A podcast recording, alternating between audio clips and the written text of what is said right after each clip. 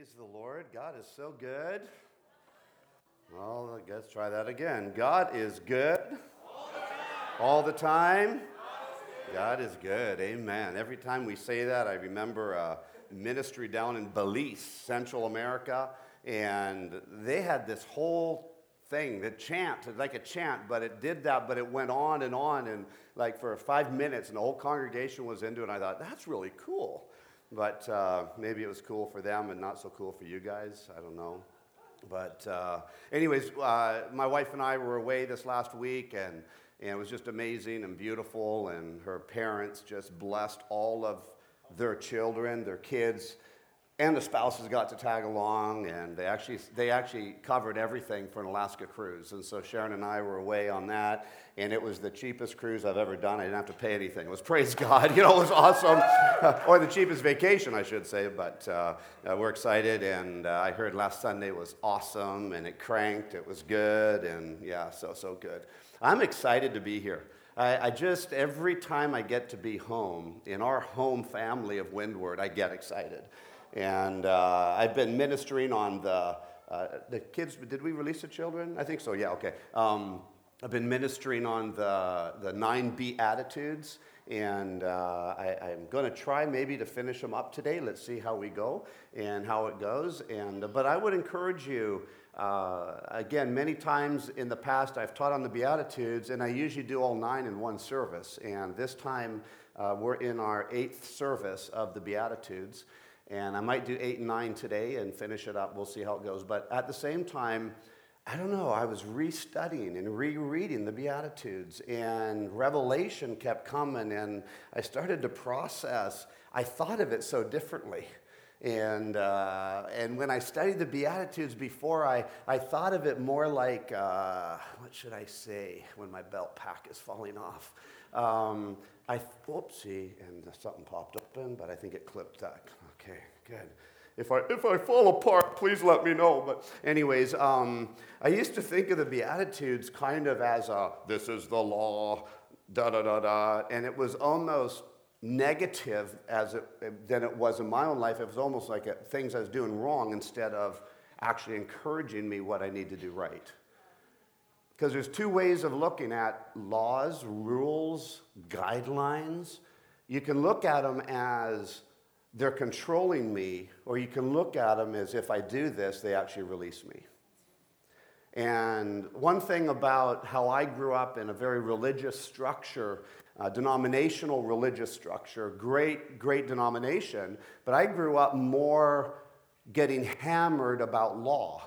And the law tells you you can't do this, so that's why you don't do it. And as I've grown and, and I believe matured more in God and His Word, I realized that the law wasn't there to tell you what you can't do, the law was there to help you be what you can be. So many of us are against the law or the word law, and so again, we use the word guidelines. But anything in family, when you're raising children, my prayer is as parents, we raise the children not condemning them for what they've done wrong, but releasing them to know that they're better than what they did. And the guideline is not to stop them from what they're doing wrong, but to actually empower them to do right. right. Do you hear what I'm saying? It's like we could leave here and run down the freeway and it says maximum 100 kilometers an hour. And we get frustrated. Why only 100? But actually, that's a, some people think it's a guideline. That actually is a law okay? if you call it a guideline, it's a guideline that is strongly enforced when the police are behind you, okay? Actually, it's not as strongly enforced. Everyone on this freeway runs 110 or 115 anyways. Matter of fact, I think I might have even done a little over 100 on my way to church. So I stay with the flow. Uh-oh. It is a law. But um, the reality is, is we can also look at it when your teenage kids first start driving for the first time. Thank the Lord that, that, that they're not doing 200 out there, that hopefully people are abiding by 100. And you see, it's there to actually empower us to go farther.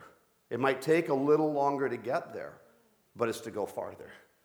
And the guidelines in Scripture are there to actually empower us to go farther. The laws of Scripture are there to empower us to be all that we can be.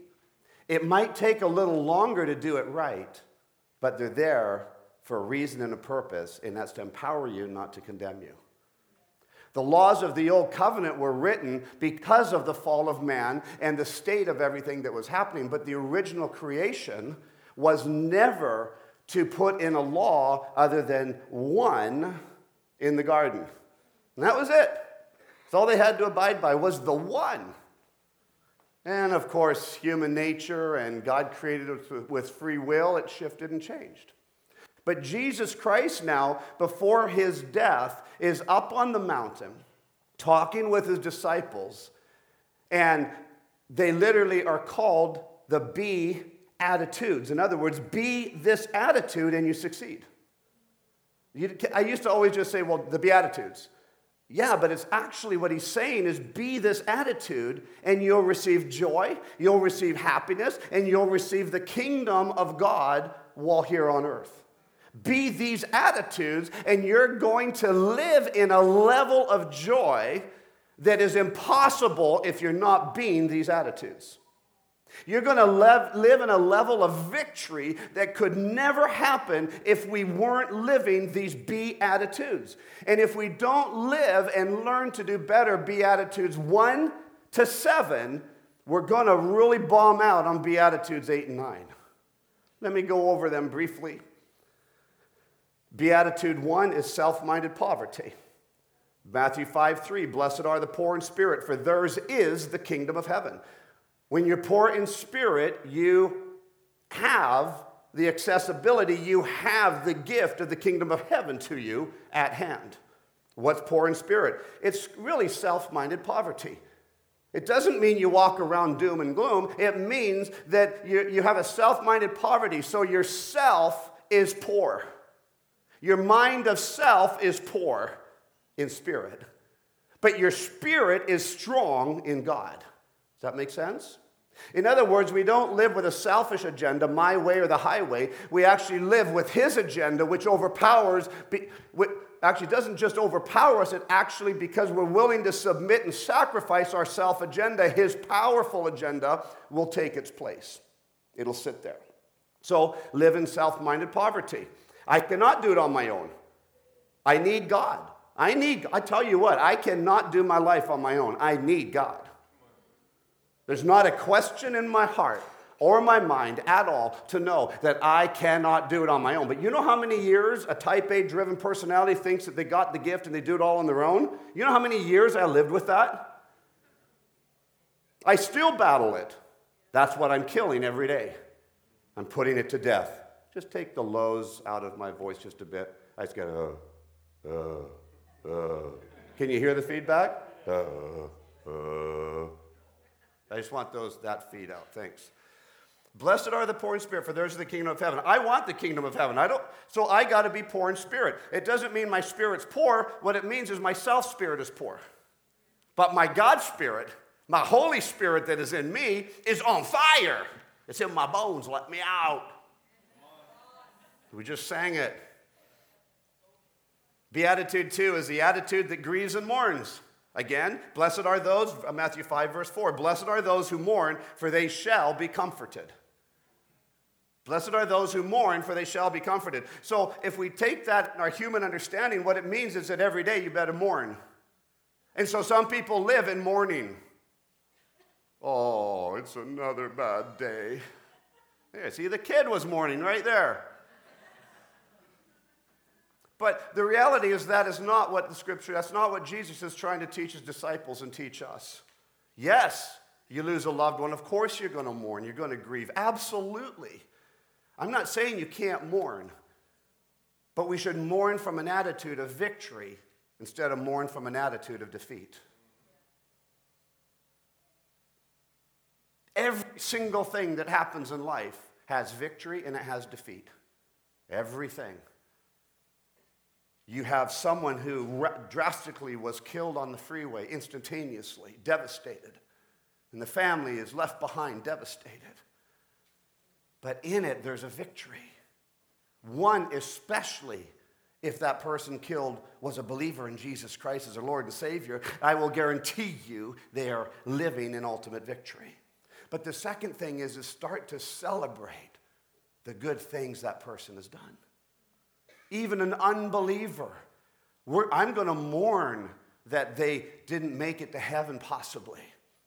But what I will do is I will take the good out of it, which is I need to get back off my butt and get going and lead the people to Jesus Christ around me.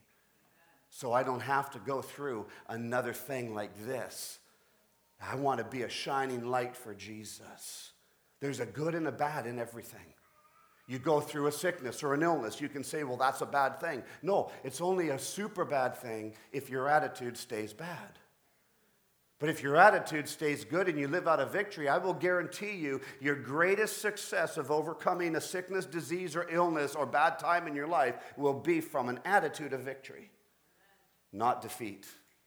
And if you feel defeated, you better find Jesus again. He did not leave us in defeat, He left us in victory. So blessed are those who mourn, for they shall be comforted. Poor, poor me, poor no, no, no, that's not it.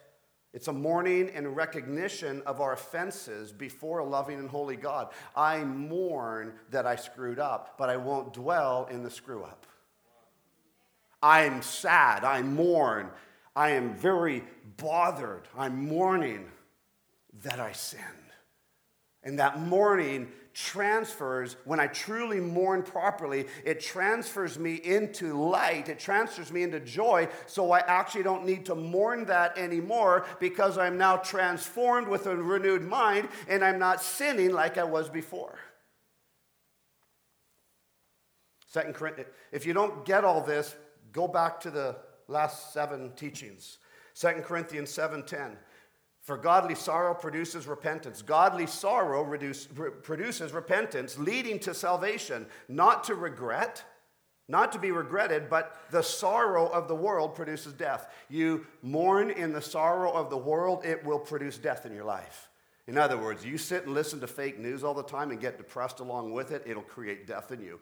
If it doesn't create death, the only thing that'll change if you continue listening to all the problems, problems, problems, what you have to be strong enough to get some accountability around you, start praying into the problems, and become the answer to solve the problems. But to sit and listen to negativity, negativity, lies, lies, lies over and over again, you will start to believe the lie that you're listening to. And we cannot live in that. If we live in that state, you will become a liar to the kingdom of God. Beatitude 3 an attitude of meekness. Blessed, uh, Matthew 5 5. Blessed are the meek, for they shall inherit the earth. The meek inherit the earth. The meek is to be humble, submitted, gentle, yet strong, like a racehorse in the pasture but on race day with a bridle on. The worst problem in a lot of people's attitudes is they're, they're, they're, they're, they're going to, to have changed their attitude of not being depressed, I'm going to live on fire, and they think that fire overpowers everybody else's fire around them.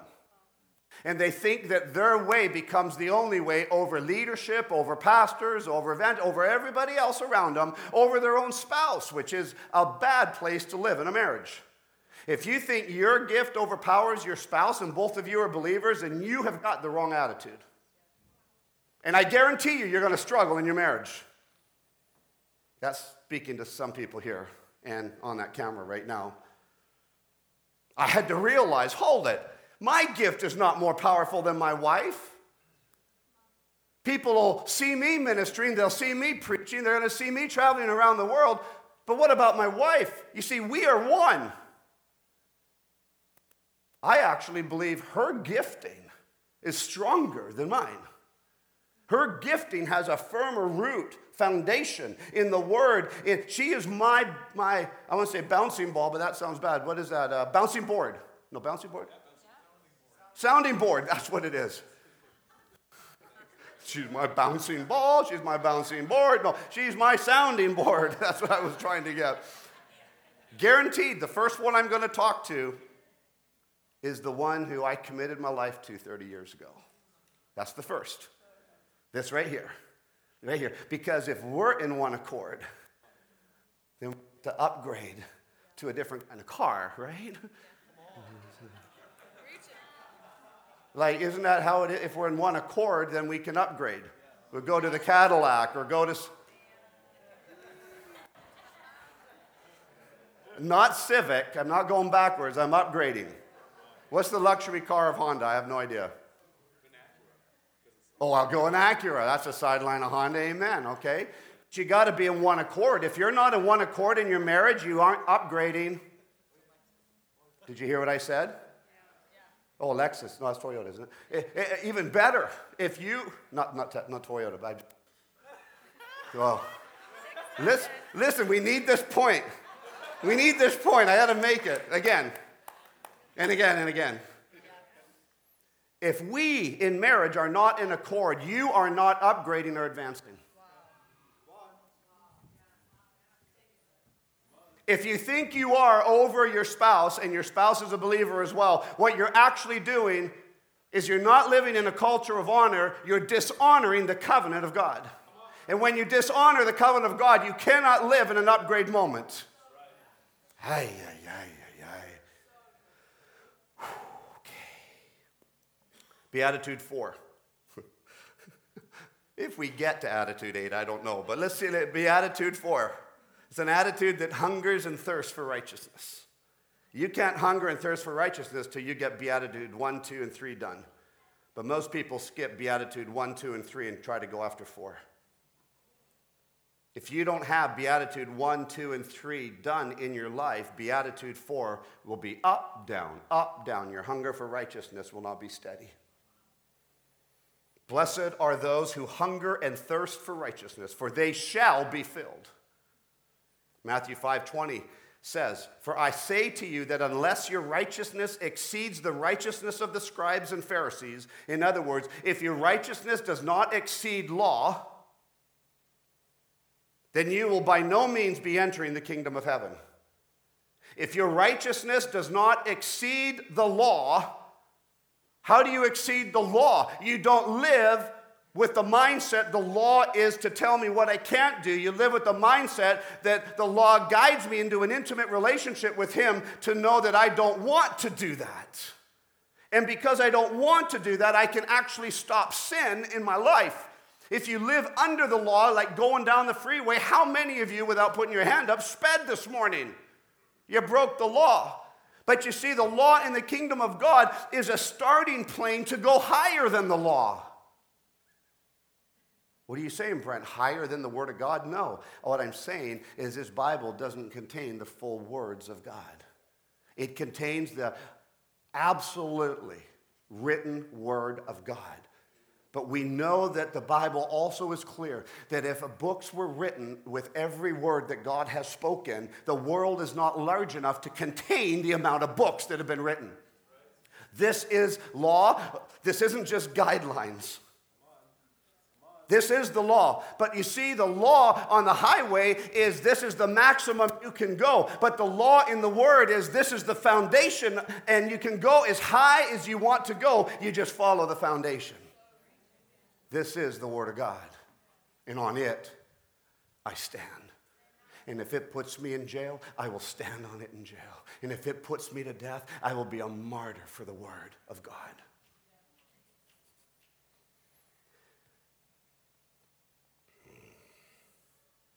Beatitude 5, an attitude that shows mercy. Matthew 5, 7, blessed are the merciful, for they shall obtain mercy. Blessed are the merciful, for they shall obtain mercy. Oh, I want more mercy. Then you need to be merciful. You see, what he's saying is you can't live in the fullness of God's mercy without first releasing the mercy that God has given to you now. You have to be merciful to receive more mercy. Mercy is not an attitude of receiving, but listen. Instead, mercy is from an attitude of giving. Why? Because you have to be merciful full first. You have to give mercy first before you can ever expect mercy. I'm not talking about a disaster that just happened and you go up to the person, the widow, and say, you know what, you have to give mercy before I'm going to give you mercy. That's not what I'm talking about. I'm talking about day to day living that if you want to see the mercy of God increase in your life, then be the giver of mercy first. But you're giving not because you want to receive, you're giving because it's a be attitude of lifestyle. But the guarantee of it is that if you give with the right attitude, you receive with his attitude attached. It's a beautiful thing. Jesus received God's mercy so he could give us his mercy, so we could receive or obtain mercy, so we can give mercy. Jesus, where did he get his mercy from? His Father. His Father. He hung on that cross without one swear word coming out of his mouth. No bleep, bleep, bleeps. How did he do that? How did he, how did he get falsely accused without, well, I'm a fighter and I'm going to beat the person up because they falsely accused me? How did he falsely get accused and still be who he is and was? Because of the mercy of God. How could he die the most incredible death on the face of this earth? Because of God's mercy for you and for me and everybody in this world. But that mercy, he lived so well, Jesus Christ, in the mercy of his Father. Oh, he questioned it a couple times that we know of. Father, take this cup from me. That's a question. It's a bit of a identity question. Can I really do this, Father? But somehow or another, he, the mercy of God empowered him in such a way in that garden that he took the cup. And on that cross, the mercy of God cries out through the Son, Jesus Christ, who's living in ultimate mercy. And he cries out and says, Father, Father, forgive them, for they know not what they do. Father, Father, forgive those slanderers, those false accusations against me, for they know not what they do.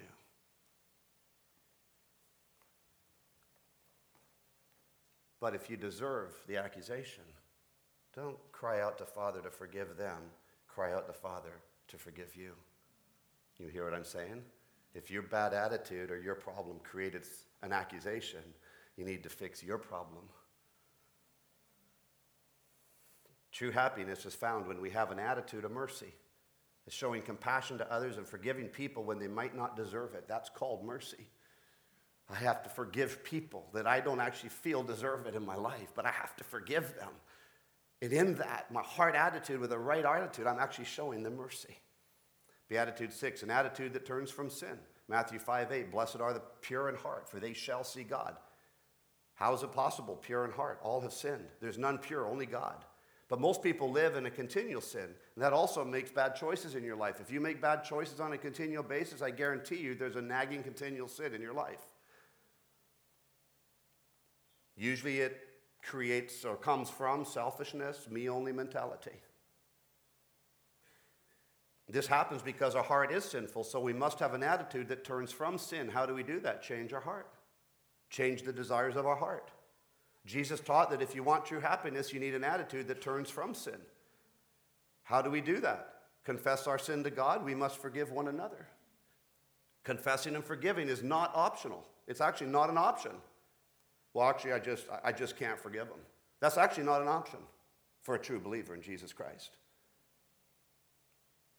Maybe you need to forgive someone because you need to learn something. I usually have to learn something about myself to forgive somebody that I actually feel did me wrong, and of course, I didn't do anything wrong to them.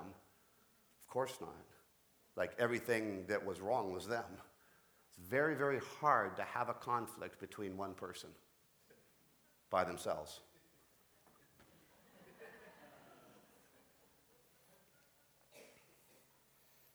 The only way to have a pure heart is see God. Beatitude 7, an attitude that makes peace. You see, God is, Jesus is leading us up in these Beatitudes to actually be able to handle Beatitude 8 and 9, and not just handle it, but become victorious through it. Blessed are the peacemakers, for they shall be called sons of God. I haven't always been known as a peacemaker. My old reputation was definitely not making peace. It was called a lack of identity, exasperated through a missionary kid being made fun of in high school to realize that I soon no longer told anyone my parents were missionaries. All of a sudden, my parents became pilot. My dad was a pilot for, for Air Canada. My life became a lie to protect myself from being accused of something or laughed at. And then when people laughed, this became word number two in my life. I just became a bully. And I regret that. But it's because I didn't understand these B attitudes. And even if I understood them, I didn't apply them in my life. We need to make peace first with God through our Lord Jesus Christ. We're to receive forgiveness from God first to actually even be able to understand forgiveness to somebody else. If we can't understand forgiving someone else, even though they're our enemy or, or against us, then we don't truly understand forgiveness from God. And we need to learn it more. Forgiving others is part of becoming a peacemaker, but the opposite of peace in the Bible is not war. The opposite of peace in the Bible, when you actually take that word, peace, a peacemaker, it's actually rooted from fear and anxiety. So it's not a conflict, it's actually fear and anxiety in you, which is how you overcome to be a peacemaker. You're not a peacemaker in the Word of God, uh, uh, sorry, in this Beatitude 7, you're not a peacemaker by being a mediator between two conflicting parties. That's not the peacemaker this is talking about. It's the world peacemaker, but that's not the peacemaker of the Bible that, that Jesus is talking about right now in this Beatitude 7. What he's saying is you actually need to be a peacemaker by overcoming your fear and your anxiety. When you overcome your fear and anxiety, you actually give peace before the conflict. And so you're no longer trying to change a conflict and settle it down. You're actually creating peace before the conflict so the conflict never happens. Okay, let's go to Beatitude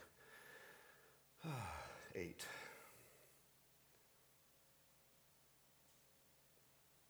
Matthew chapter 5, verse 10. An attitude that does not react against persecution. Matthew 5:10. Blessed are those who are persecuted for righteousness' sake, for theirs is the kingdom of God. Just look to the person on your left and say, I am actually really looking forward to persecution. a lot of you don't even want to say it. Look to the person on your right now. That was your left, right? Look to your right and say, You are part of my persecution. No, I'm just kidding. No, no, don't. Don't, don't, don't, don't.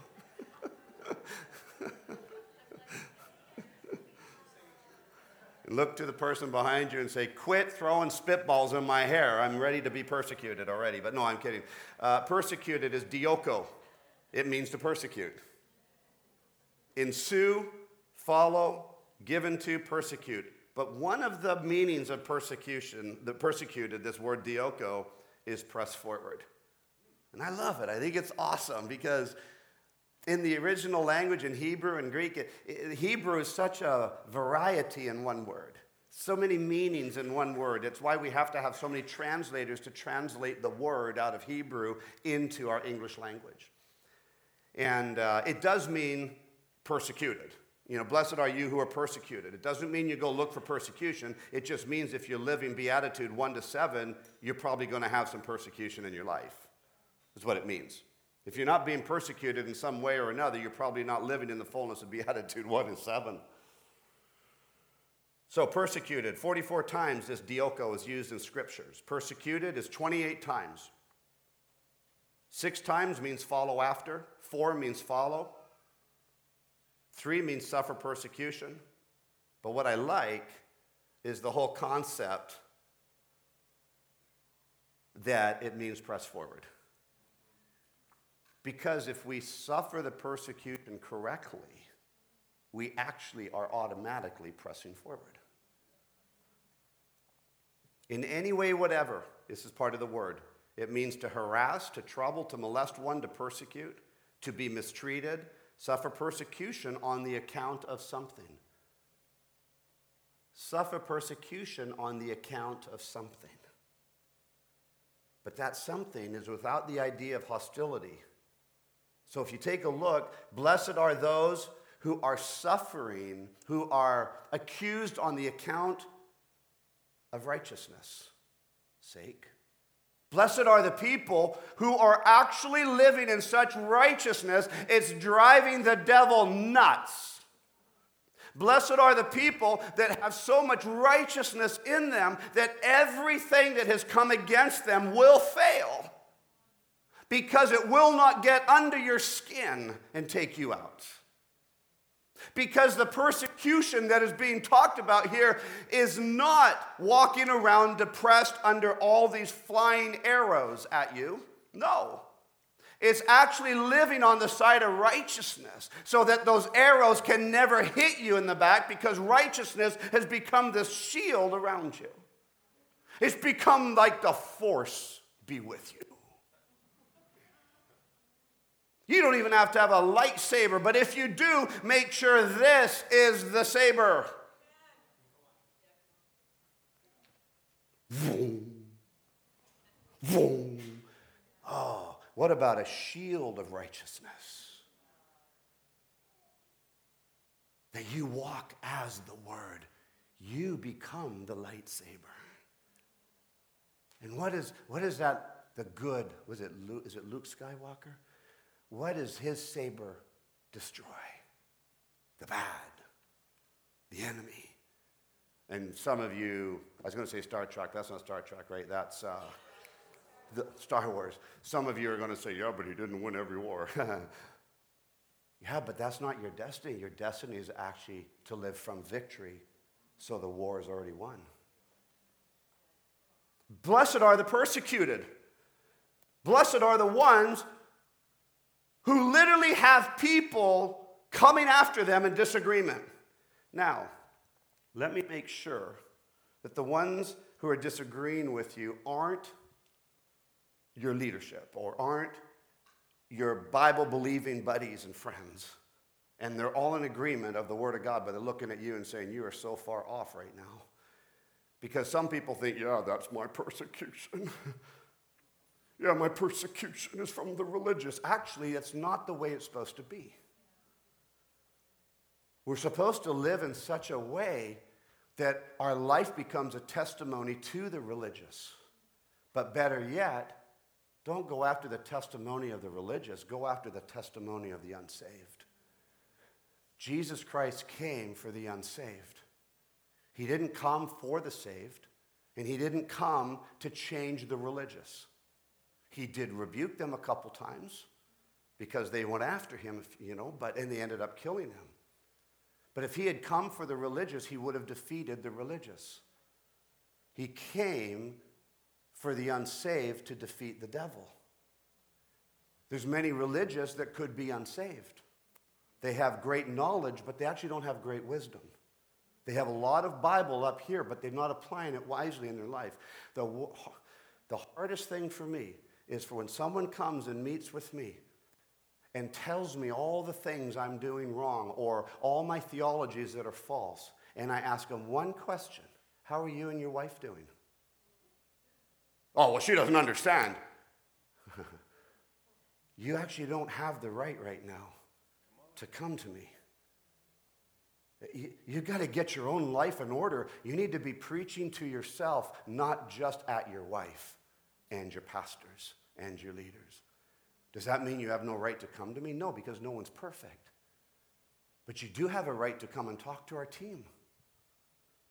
You have the right to come and talk to me, absolutely. But I prefer talking to our team. Why? Because our team is what helps keep Sharon and I on a straight and narrow path. It's not my choices and decisions alone in this place. Matter of fact, I make very few choices on my own. We make it together as a team because there's wisdom in numbers. There is.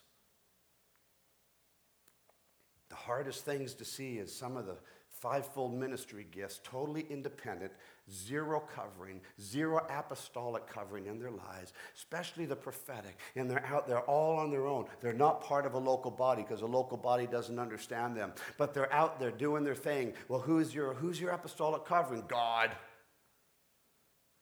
Uh, who's your director? The Holy Spirit. So if you give a bad word to me, who do I talk to? God. Actually, you don't even need to talk to God because I'm already speaking God. And I got to look at him and say, dude, you are so far out of order right now. I do not want to hear what you have to say.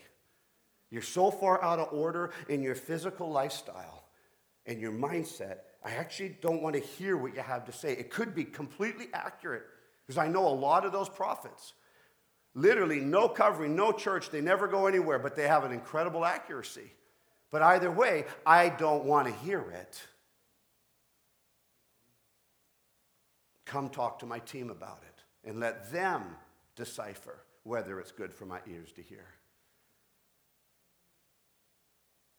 You guys are all looking at me, oh, he's unapproachable. No, that's not what I say. You hear my heart, right? I've been called false prophet how many times I don't can't count. I've been told I'm a cheater. I've been told I don't know the word of God. I have no understanding of the book. You wouldn't believe what I've been told. The problem is, is they're usually not telling it to my face. They're usually telling it to everybody else. And the ones that do tell it to my face, as soon as I question them on it, oh, there's a problem in here, though. There's a dark spirit. There's something going on, you know. And it's like, no, no, I'm asking you questions. That's all. You're, you're coming and talking to me and telling me what I'm wrong at. But let's open this up and let, let's dialogue about it. No, no, you know. It's like, guys, it's kind of like telling your spouse what they need to do, fix in their life, without hearing their perspective behind what they're doing.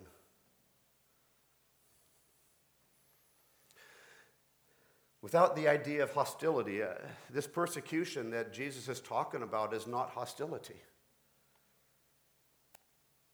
It, it's, it's, you're going to be harassed if you're truly living for God. You're probably going to have a few troubles that bump into your life, whether you're living for Him or not. Matter of fact, you'll probably be harassed either way. You're probably going to be persecuted. You're going to be mistreated. You, you, you, hopefully, you're suffering persecution on the account of something. And if it's the account of you doing something wrong, then you need to fix the wrong. But if it's on the account of Jesus Christ in you, you don't have to fix that. You just have to keep living it. Righteousness, the word righteousness in this scripture, it means integrity, virtue. So let's just read that again. Uh, Matthew 5:10. Blessed are those who are persecuted for righteousness' sake. And this is so important because a lot of people, has anyone heard of social media? Like there's a lot of persecution going on. Unbelievable. It's between Christians. It's, it's just terrible. I mean, I remember just not that long ago, someone posted something terrible about another minister of the gospel. And I thank the Lord that that minister got on and said, Are you aware of all the circumstances? Are you aware? You're saying this, but are you aware of what's all happening? Doesn't mean what was going on was right or wrong, but I will tell you one thing persecuting someone on social media, I will tell you, is not of the Lord. And you're going to say, if, you, if you're, I'm going to get some people upset at me. Remember, just email kevin at windward.ca. But some people feel it's their mandate to go after the people that are doing wrong. Did Jesus come in a mandate to go after the Pharisees and the scribes? He did not come. That was not his mandate. He came to divide good from evil. That's what he came to do with a two edged sword. But he did not, his, his mandate was not go after the scribes or the Pharisees, the ones who should have known better. That was not his mandate. Why would it be ours? Why would you have people, I don't want to say any names, but there's a man that predicted the end of the world in 1994. He's a great teacher and a minister, great theology and knowledge of the Word of God. But you should read some of his books against charismatics. It's un- why would you go that route? Like, like literally, we are the devil. We are the Antichrist. If you speak in tongues or you do, we, and he's naming all these names. I'm like, dude, well, guess what? The end of the world didn't happen in 1994 either. Or 95, his second book or YK2. Is it 2000? YK, what? Y2K, YK2? Y2K. Remember Y2K? Is anyone alive when Y2K happened? Sharon and I and our kids were out on the island of Pohnpei in the middle of the Pacific Ocean, 12 miles in diameter. And we were out there. And you know what we did as midnight rolled around? We went up onto this little hill and looked out over the bay, and the beautiful moon was shining over this tropical water. All of our kids past their bedtime. And we had our hands in prayer when 12 o'clock midnight rolled around. And I quickly, at 12.01, grabbed my phone to see if it was still working. It was working. Went home, checked my laptop. It was working. All the fear that led up. You know how many, gen- it was the most amount of generators sold in history was for Y2K. Because the power grid's going down, do you remember? You persecuted yourself. I bet you still got the generator all dusty and hasn't run since. Just kidding. Or the water bottles or the dried food. Remember all that you could buy? I'll survive. I'm a survivor person. I got a extra. You too skinny, you die before me. I got reserve capacity. Yeah, I'm persecuting myself because I'm living in a lie at that point in time, right? Be healthy. But blessed are those who are persecuted for righteousness' sake, for theirs is the kingdom of heaven. What did Paul do? He called it such a great privilege, such a great honor to be persecuted. I'm like, yeah, I was squirrely upstairs. I used to cry out, God, humble me. I quit crying that out. It's funny, he seems to answer so quickly on certain things you cry out for. The million dollar check hasn't come yet, but I've been praying that longer than make me humble. Just kidding. I'm not praying for a million dollar check. Two million.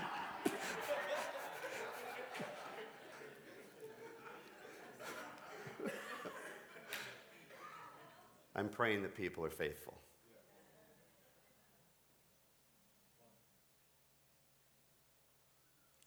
Blessed are the ones who's persecuted for righteousness. Righteousness.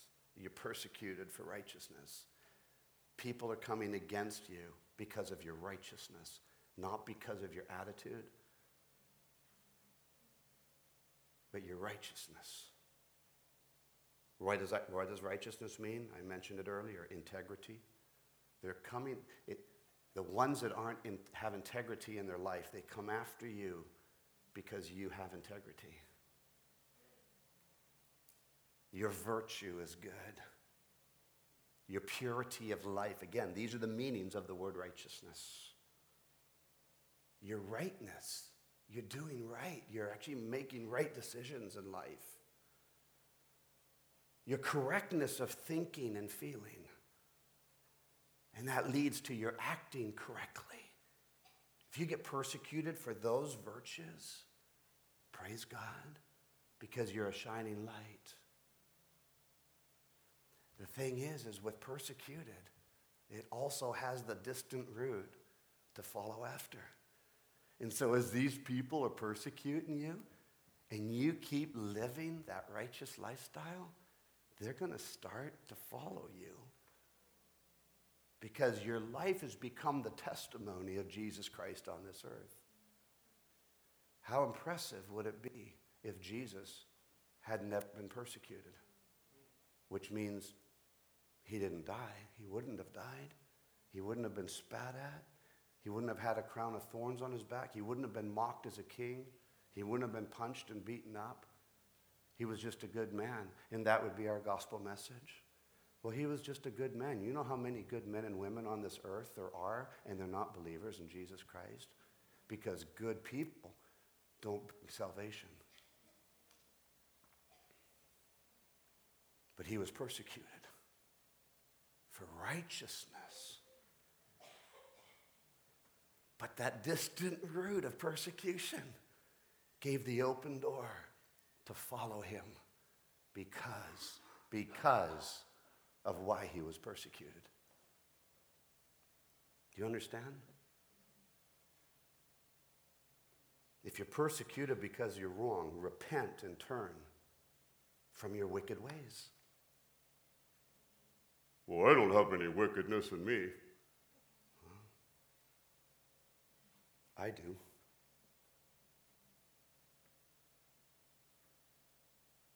One of those thoughts of wickedness is that I can get away wearing skinnier jeans. No, I'm just kidding. I'm totally kidding. I love my daughter, Jessica. I was, she transitioned today. I loved it. It was awesome. It was good. Jessica, woo! It was a woman on the platform. Let's just laugh at that one. Ha ha ha. yes, women, rise up. Rise up. And men, rise up. It's all of us together. I'll take persecution for righteousness. I've had to swallow my pride over and over again, and it leaves this huge lump. And my human nature is to always retaliate, to justify my right doings instead of why I'm being persecuted. Jesus never, ever gave an easy, fluffy message for believers. He never said, Guess what? If you believe on me, you're going to be saved, and it's going to be a perfect life. It's going to be so amazing. There will be no more sin. You don't have to work. There's no more thorns or thistles or mosquitoes. They'll never bite you. That's why you come to our house and we've got like a, a propane powered thing and a couple lights going. Because Jesus didn't promise fluffy. You don't become a Christian to live a fluffy lifestyle. You become a Christian so you can follow Jesus Christ as your Lord and suffer. But followers of Christ will suffer persecution. The right persecution happens because of Jesus. Just because someone's persecuting you, it might not mean that you're following Jesus correctly. Again, it could be your self ideas or your own moral values or your own standards or your own personal understanding of the word, and people come and question you. Oh, you're persecuting me. No, we're questioning you, that's all. How did you come to that understanding? Because if you're correct, we want to learn. But if you're not correct, we want you to learn, to help you, not to control you, to help you. That's what apostolic houses do. It's not a denominational structure where you have to follow our laws or our, our laws, I was going to say guidelines, but they're laws to be family. You don't have to follow these laws. You're going to have diversity in you. But that diversity is what's going to give us as family strength as long as it follows the law. Now, I'm not talking old covenant law. Don't get me. It's raining messages. I'm not talking old covenant law. I take you to be my husband, to have and to hold from this one of marriage. Who's this one? Oh, it's for a marriage in Mexico. Oh, look at this one. Love is a choice, not an expectation. Oh, that's also a message for marriage. Never know it falls out of the Bible when you're using it.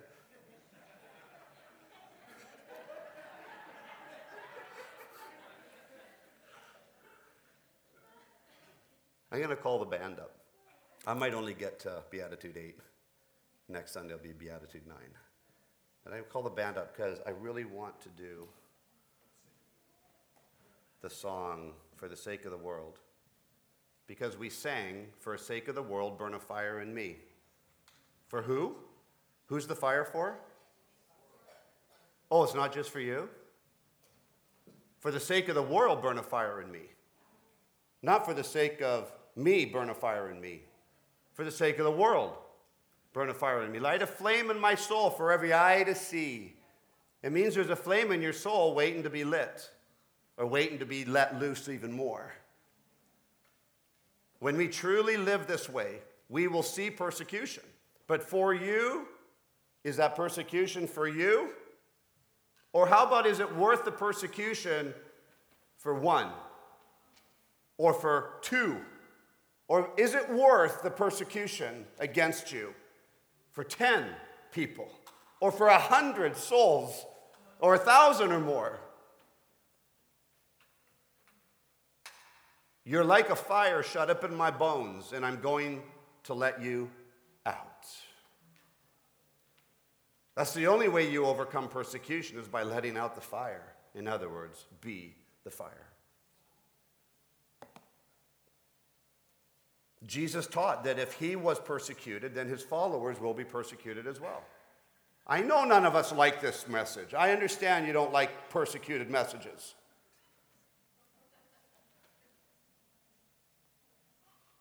We've seen the Christian faith being the most persecuted religion in the world. The first century Christians were persecuted constantly. Persecution has not actually decreased as much as partial preterism or preterism would love to have it believe that it's decreasing. I would like to believe it's decreasing. But when you look at the facts, in the last 100 years, there have been more Christians persecuted and put to death in the previous 2,000 combined. In 1999 years, there was X number. But in the last 100 years, there's been more. There's a deep hatred that exists towards Christ and his followers. And this hatred will come from world's systems. It's going to come possibly from the political parties. It might even come from financial institutions or worldly media. I thank the Lord that there's good godly media. The movie Unplanned is on its way, people. And we've had such amazing Christian movies that have sold out box offices. So not all world all media is worldly. And there's been a lot of persecution from other false religions. How many understand that there's other religions that want us dead? Now, we're infidels to them. If we don't believe in their God, then we deserve death. That's called persecution, people. Persecution is happening, and according to the scripture, will continue till Christ returns. Now, again, if you're a partial preterist theology or a preterist theology, you'll believe Christ's return was at 70 AD. And you can camp out on that. it's not, I'm not saying that's right or wrong to camp out on that, but what I am saying is that there's an expectation until the return of Jesus Christ that the Bible talks about. And the expectation is that if we're actually living true, holy, godly lives, if we're living Beatitude 1 to 7, then chances are there's going to be some people out there that don't like you. That's called persecution. I don't live life for persecution, I live life from victory. But that victorious theology, that victorious lifestyle, is being persecuted. I pray and hope it's not from other believers of Jesus Christ. Because whether the world's getting better or getting worse, it shouldn't change the fundamentals of trueness of salvation and that Jesus Christ is returning for a spotless, wrinkle free bride. I just want to be part of that bride. I just want to be as wrinkle free as I can, and as spotless in righteousness and purity in my life as I can. Jesus promises that when a person is persecuted for the sake of his righteous lifestyle, his righteous living, his lifestyle of righteousness. They will be blessed and favored with his joy and true happiness. So, in reality, joy and happiness and kingdom living will come from some form of persecution. Don't run out and look for persecution. That's not what I'm saying. All I'm saying is live kingdom now. And there's going to be some people offended. But that's the best testimony you have for the offended ones.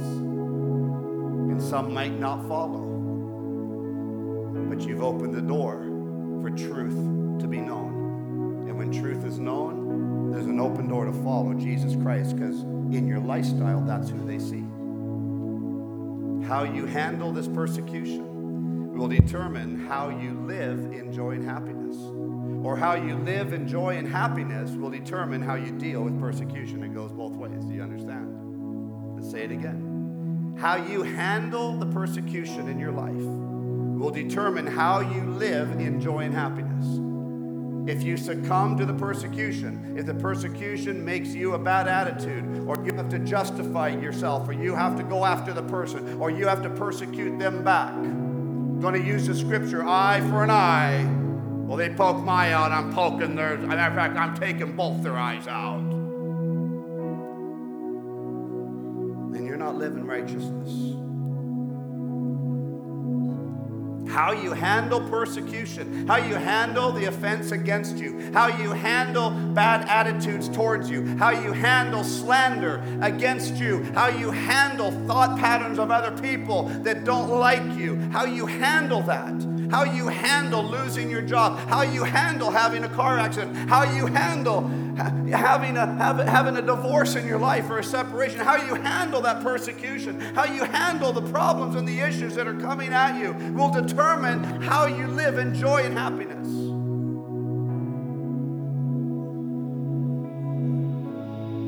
But I know the best solution to overcome every problem in life is to first choose joy. And when you choose the attitude, the heart of joy in your life, you will start to live in happiness, even if you're thrown into a fiery furnace, all bound up and tied up. There will be someone with you, and they, you will not get burnt. You will not be. Only thing that will burn off you is the things that have bound you and change you. And, and you know what? It's going to become a powerful testimony to the people around you.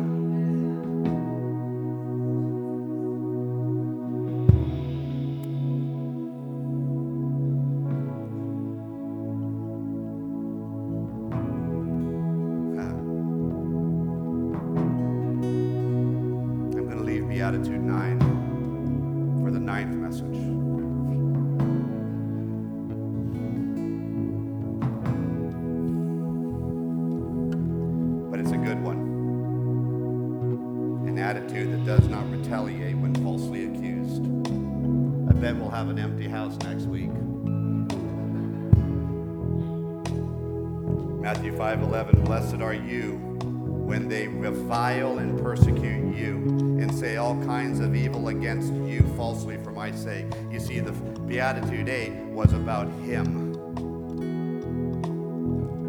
You're persecuted because of Him. Righteousness. But He ends off on the ninth Beatitude that you're blessed.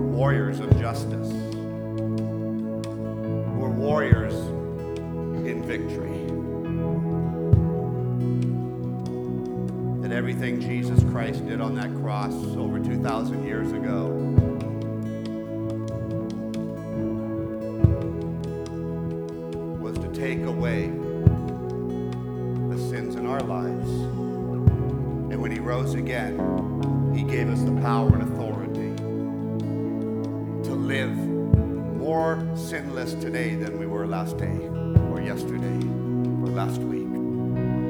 Because he gave us the victory to actually aim a life towards righteousness. He gave us the ability not to do it on our own, but to have an attitude that literally knows that we have to have God to advance in the lifestyle of righteousness.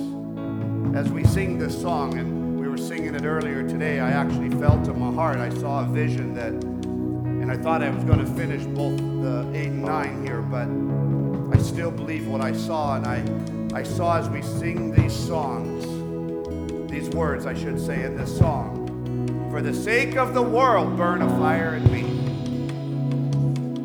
That that was a call for all of us. And if we're singing this song, I want it to be like a, a Billy Graham doing an evangelistic altar call. For the sake of the world, burn a fire in me. But it's not Billy Graham, it's the call of Jesus Christ. Let Him stand on this platform.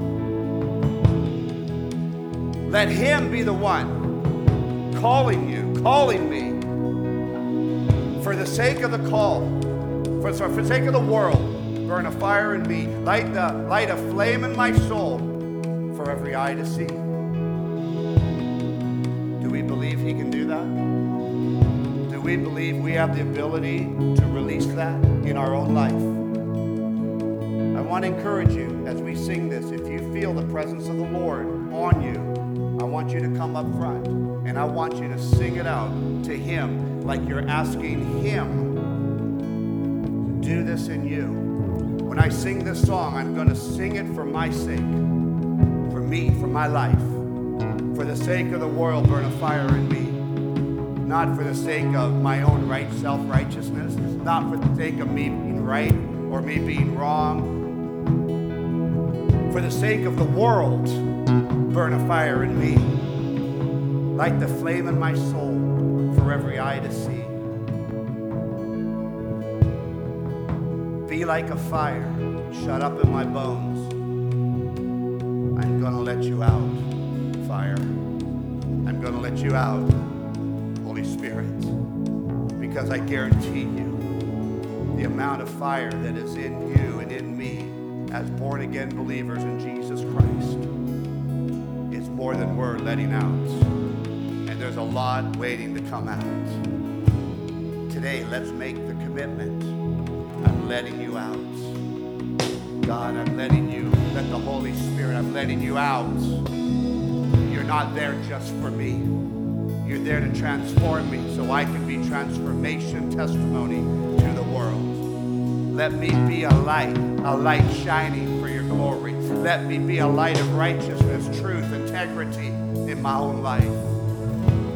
Let me be that integrity in my own marriage. Let me be that integrity in my own family. And let me be that integrity in my own church. And let me be the integrity that the churches of Windward see. Let me be that fire, Father. And I pray that every one of us in this room, watching on TV right now, will become brighter